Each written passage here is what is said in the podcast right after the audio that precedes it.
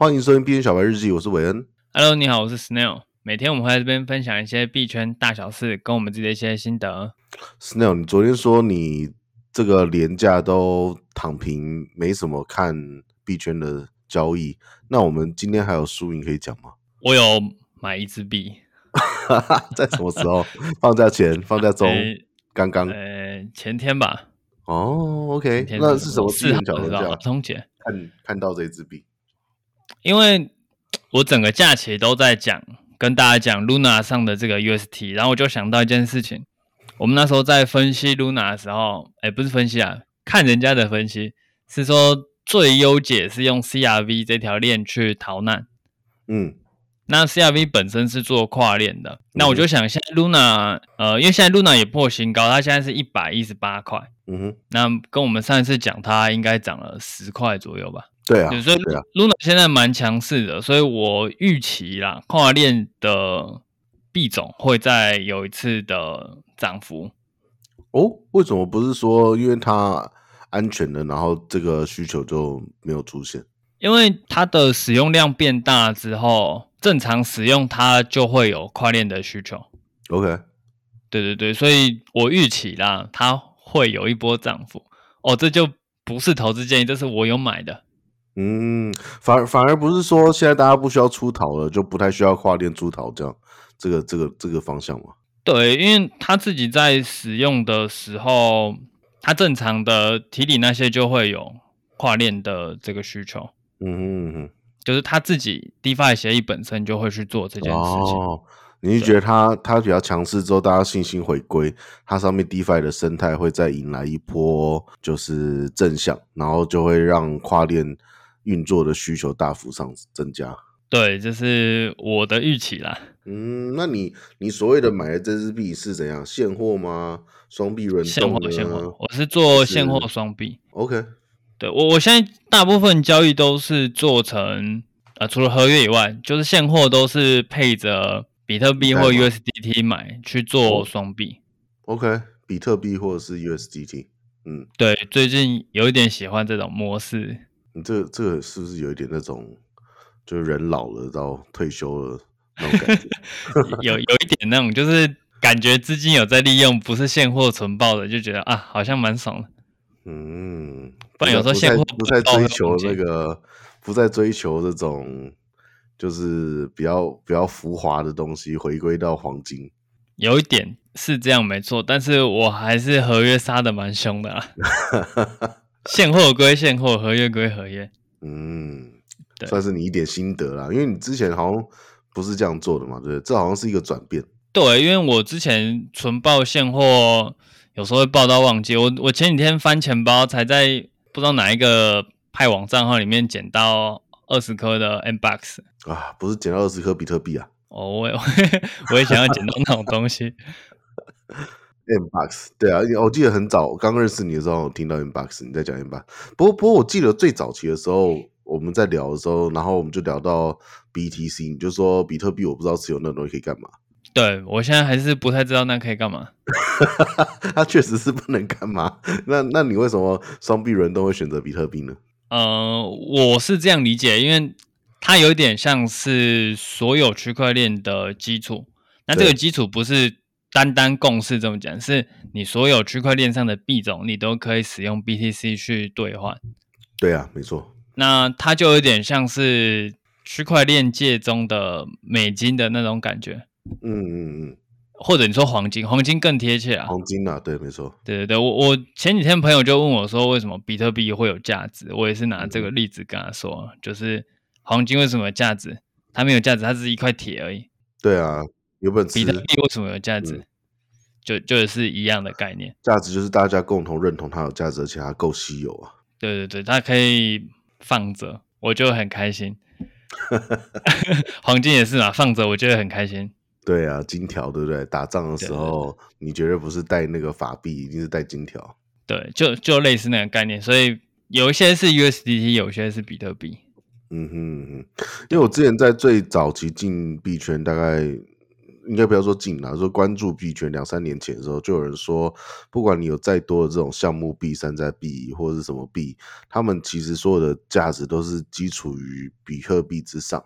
那如果比特币没价值，这些东西也都没价值。对，而且另外一点就是，你这样子买完这些币，最后都还是要对卖掉变成比特币。嗯，没错。虽然说现在交易所已经更加活络，你不一定要真的过比特币才能够转成法币了。对啊，可是如果比特币没价值，只剩 USDT 的话，那那代表整个区块链大家都已经没信心了嘛？对对，感觉币圈就是另外一个世界。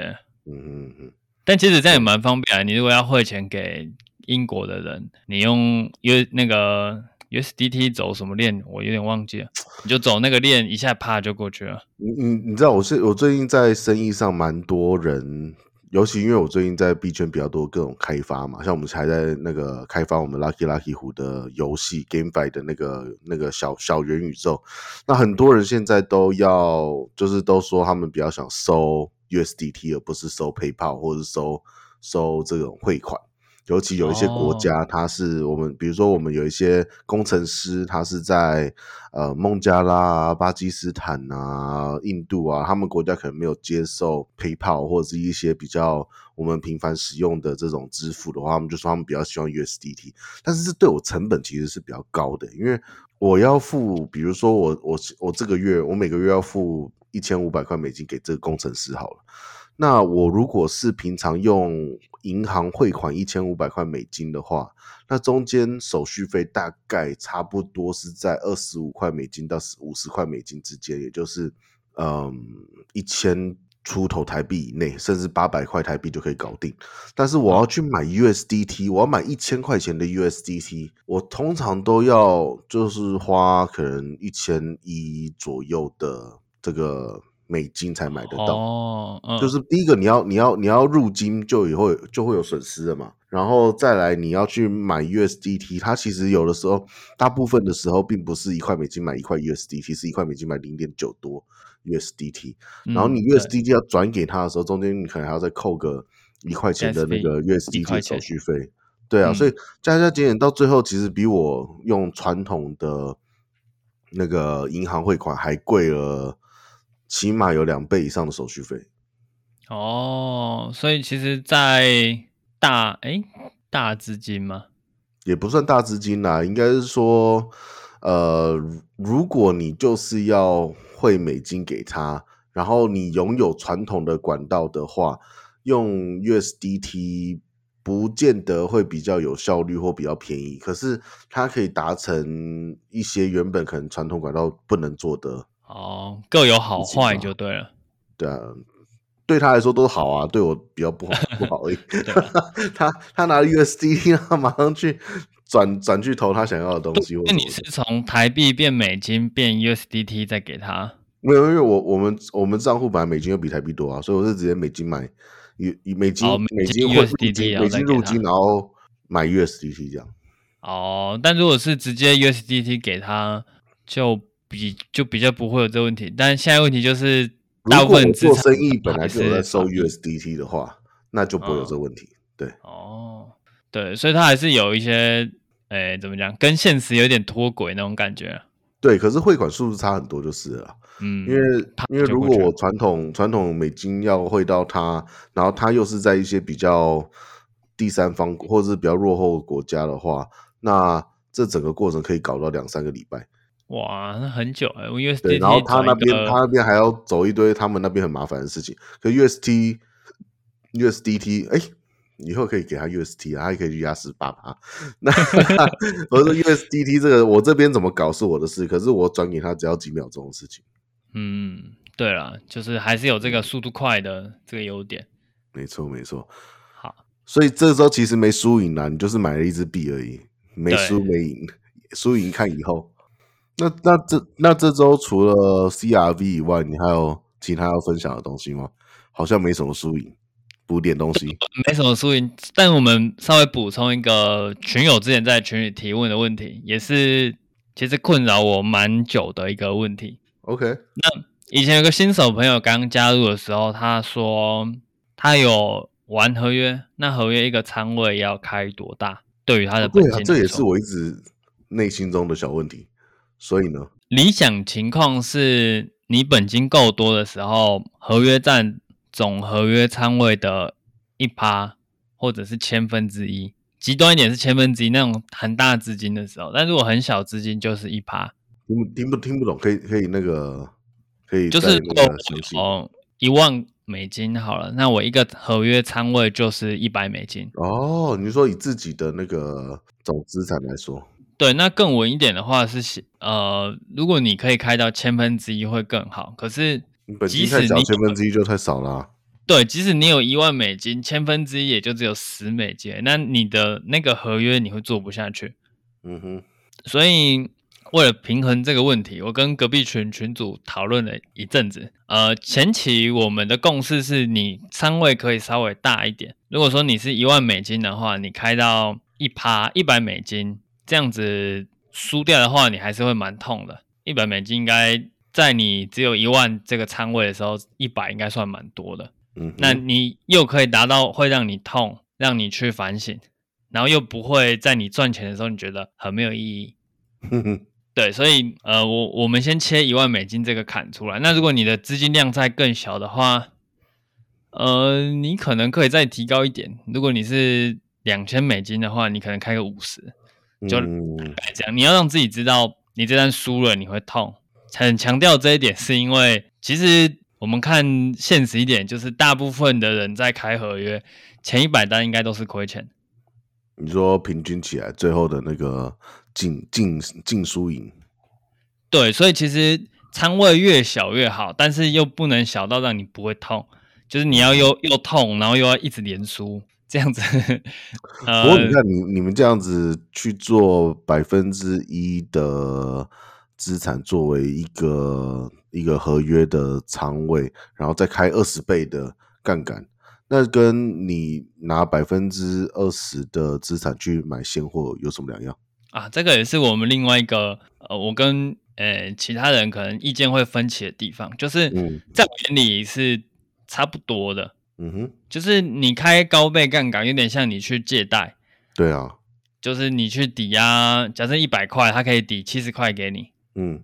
那你是拿你其实是七十块在开单，这样子的话，你其实你只能输到七十，你就不能再输了。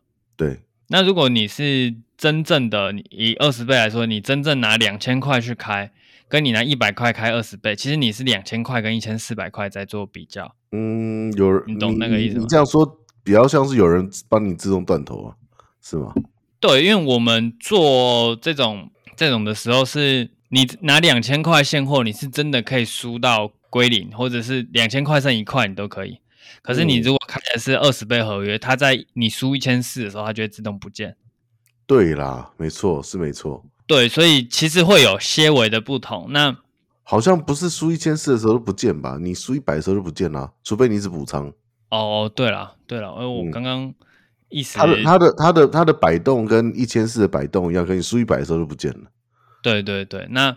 风险会比较高，但其实可以提高你的资金利用率。嗯，所以要自己去了解你这一单乘上杠杆之后，实际上是多少钱。你是拿你是真的拿那个钱去开，只是你的保证金不用放那么多而已。有道理，有道理。对，然后算是一个停损机制了。然后你要不要补，要不要凹单，那是你自己要自主决定。对。大部分建议是新手不要开杠杆，原因是因为杠杆很容易爆仓。我也是建议新手不要开杠杆啊。那我的观点是，新手不要开杠杆，因为你把钱变得越多，你也是反正你都是输。你不要把钱变多去输，你用少少的钱去输就好。但不开杠杆，干嘛做合约？买现货就好了，还可以还可以 hold 哎。就是。有人就是喜欢玩合约，就没什么办法。好啦，很多交易所的奖励都在合约那边，没有错。你可以去拿那些交易金。有一点好处是，交易所会告诉你你这单亏了多少，其实跟拿现货的感觉是不一样。你可以清楚的看到你亏了七十趴，但是你拿现货，你可能不会有这么敏锐的。对对对，你不会有这种敏锐的感觉，是你输了七十趴这件事情。嗯嗯嗯。对，好，那我们先回来到刚刚仓位大小的问题。你说，呃，我们一万美金来说，一万美金开一百美金嘛，嗯，那这样仓位理论上我们要控制在一一趴或千分之一，可是当我本金翻倍变两万之后，我就不会建议再开到两百，我会建议你就开一百五。为什么呢？诶，因为我希望最后这个仓位是在你总资金的千分之一。哦，往那边走。对，那你本金翻的倍数越高，你的仓位也跟着变大。可是你仓位变大速度没有本金变大速度这么快，这样子它就会最后就会越来越趋近于千分之一。嗯哼，是是希望可以做到这样的。嗯，这样子就可以呃很好的解释另外一个问题是，如果我今天开永远仓位大小都保持一样大。但我本金翻倍之后，我还是一样大。我本金翻十倍之后，我还是一样大。那是哪里怪怪的？嗯哼，对，就就是可以解决这个问题。只是当然，我我们的目标就是从原本百分之一的仓位是一百 U，变成一千分之一的仓位也是一百 U 嘛，对不对？对，类似这个概念。只是那就代表你总资产膨胀十倍。对，只是我我其实觉得啦，就是大部分人应该不会有这个问题啊。大部分人应该是一万，然后变八千，然后六千，然后 然后靠这个啊，靠什么？靠薪水补啊？你还是要继续努力上班啊，对不对？这都学费嘛。对，我我觉得比较容易是这样，所以其实这个问题比较比较少人会遇到，但是真的有遇到是有本金翻到五十倍的一个、嗯、一个人这么存在，其实也在我们群组里，只是他都不讲话哎。那我其实。改天早上上来啊，不讲话，上来分享一下本金五十倍的秘密。其实他的交易方法我有在群组跟大家讲，就是资金费率那一招也是他教的，然后嗯，那个通道他也做的很好，他是我最近收的，哎、欸，我最近带的一个现实的朋友，不错哦。对，好，那我们这一期稍微有点长，那我们明天再跟大家。继续做我们的交易策略培养。好，那感感谢你的收听，我明天再见，拜拜。明天见，拜。